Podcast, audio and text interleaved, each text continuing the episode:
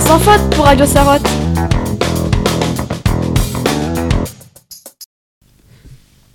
Bonjour chers auditeurs, nous allons vous expliquer comment Rosa Parks a marqué son époque.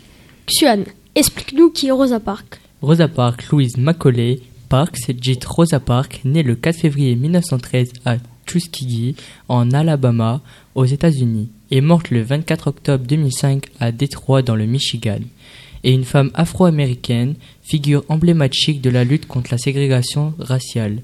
Aux États-Unis, elle est surnommée mère du mouvement des droits civiques par le Congrès américain.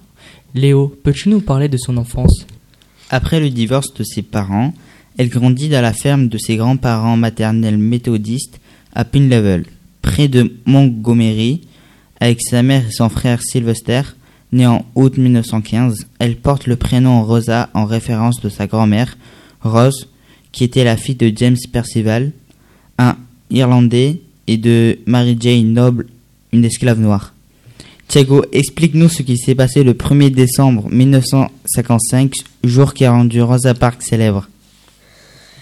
À l'époque, le bus était divisé en sections pour les passagers blancs et noirs. L'avant était réservé aux blancs et l'arrière aux noirs.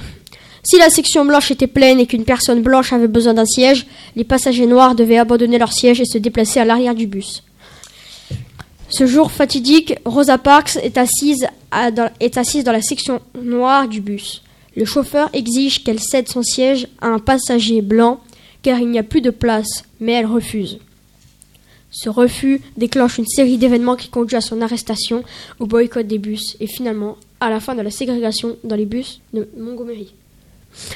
Léo, que se passe-t-il à la suite de ce jour fatidique Par la suite, Rosa Parks devient une icône pour le mouvement afro-américain des droits civiques, ne trouvant pas de travail à Montgomery et sous la pression de ses proches inquiets pour sa sécurité, mais aussi en raison de quelques désaccords avec les leaders noirs de la ville. Elle se rend en 1957 dans le nord à Hampton, en Virginie, puis à Détroit, dans le Michigan, où elle continue son métier de couturière. Rosa Parks a eu un impact énorme sur le début du mouvement des droits civiques. Le mouvement des droits civiques est ce qui a permis aux Afro-Américains d'avoir plus de droits. Elle a vraiment élargi les droits des Afro-Américains aux États-Unis. Le bus dans lequel Parks a refusé de céder son siège est maintenant préservé et exposé au, au musée Henry Ford à Dearborn, Michigan. Merci de nous avoir écoutés. C'était Xuan, Thiago Léo pour Radio Sarotte. À bientôt!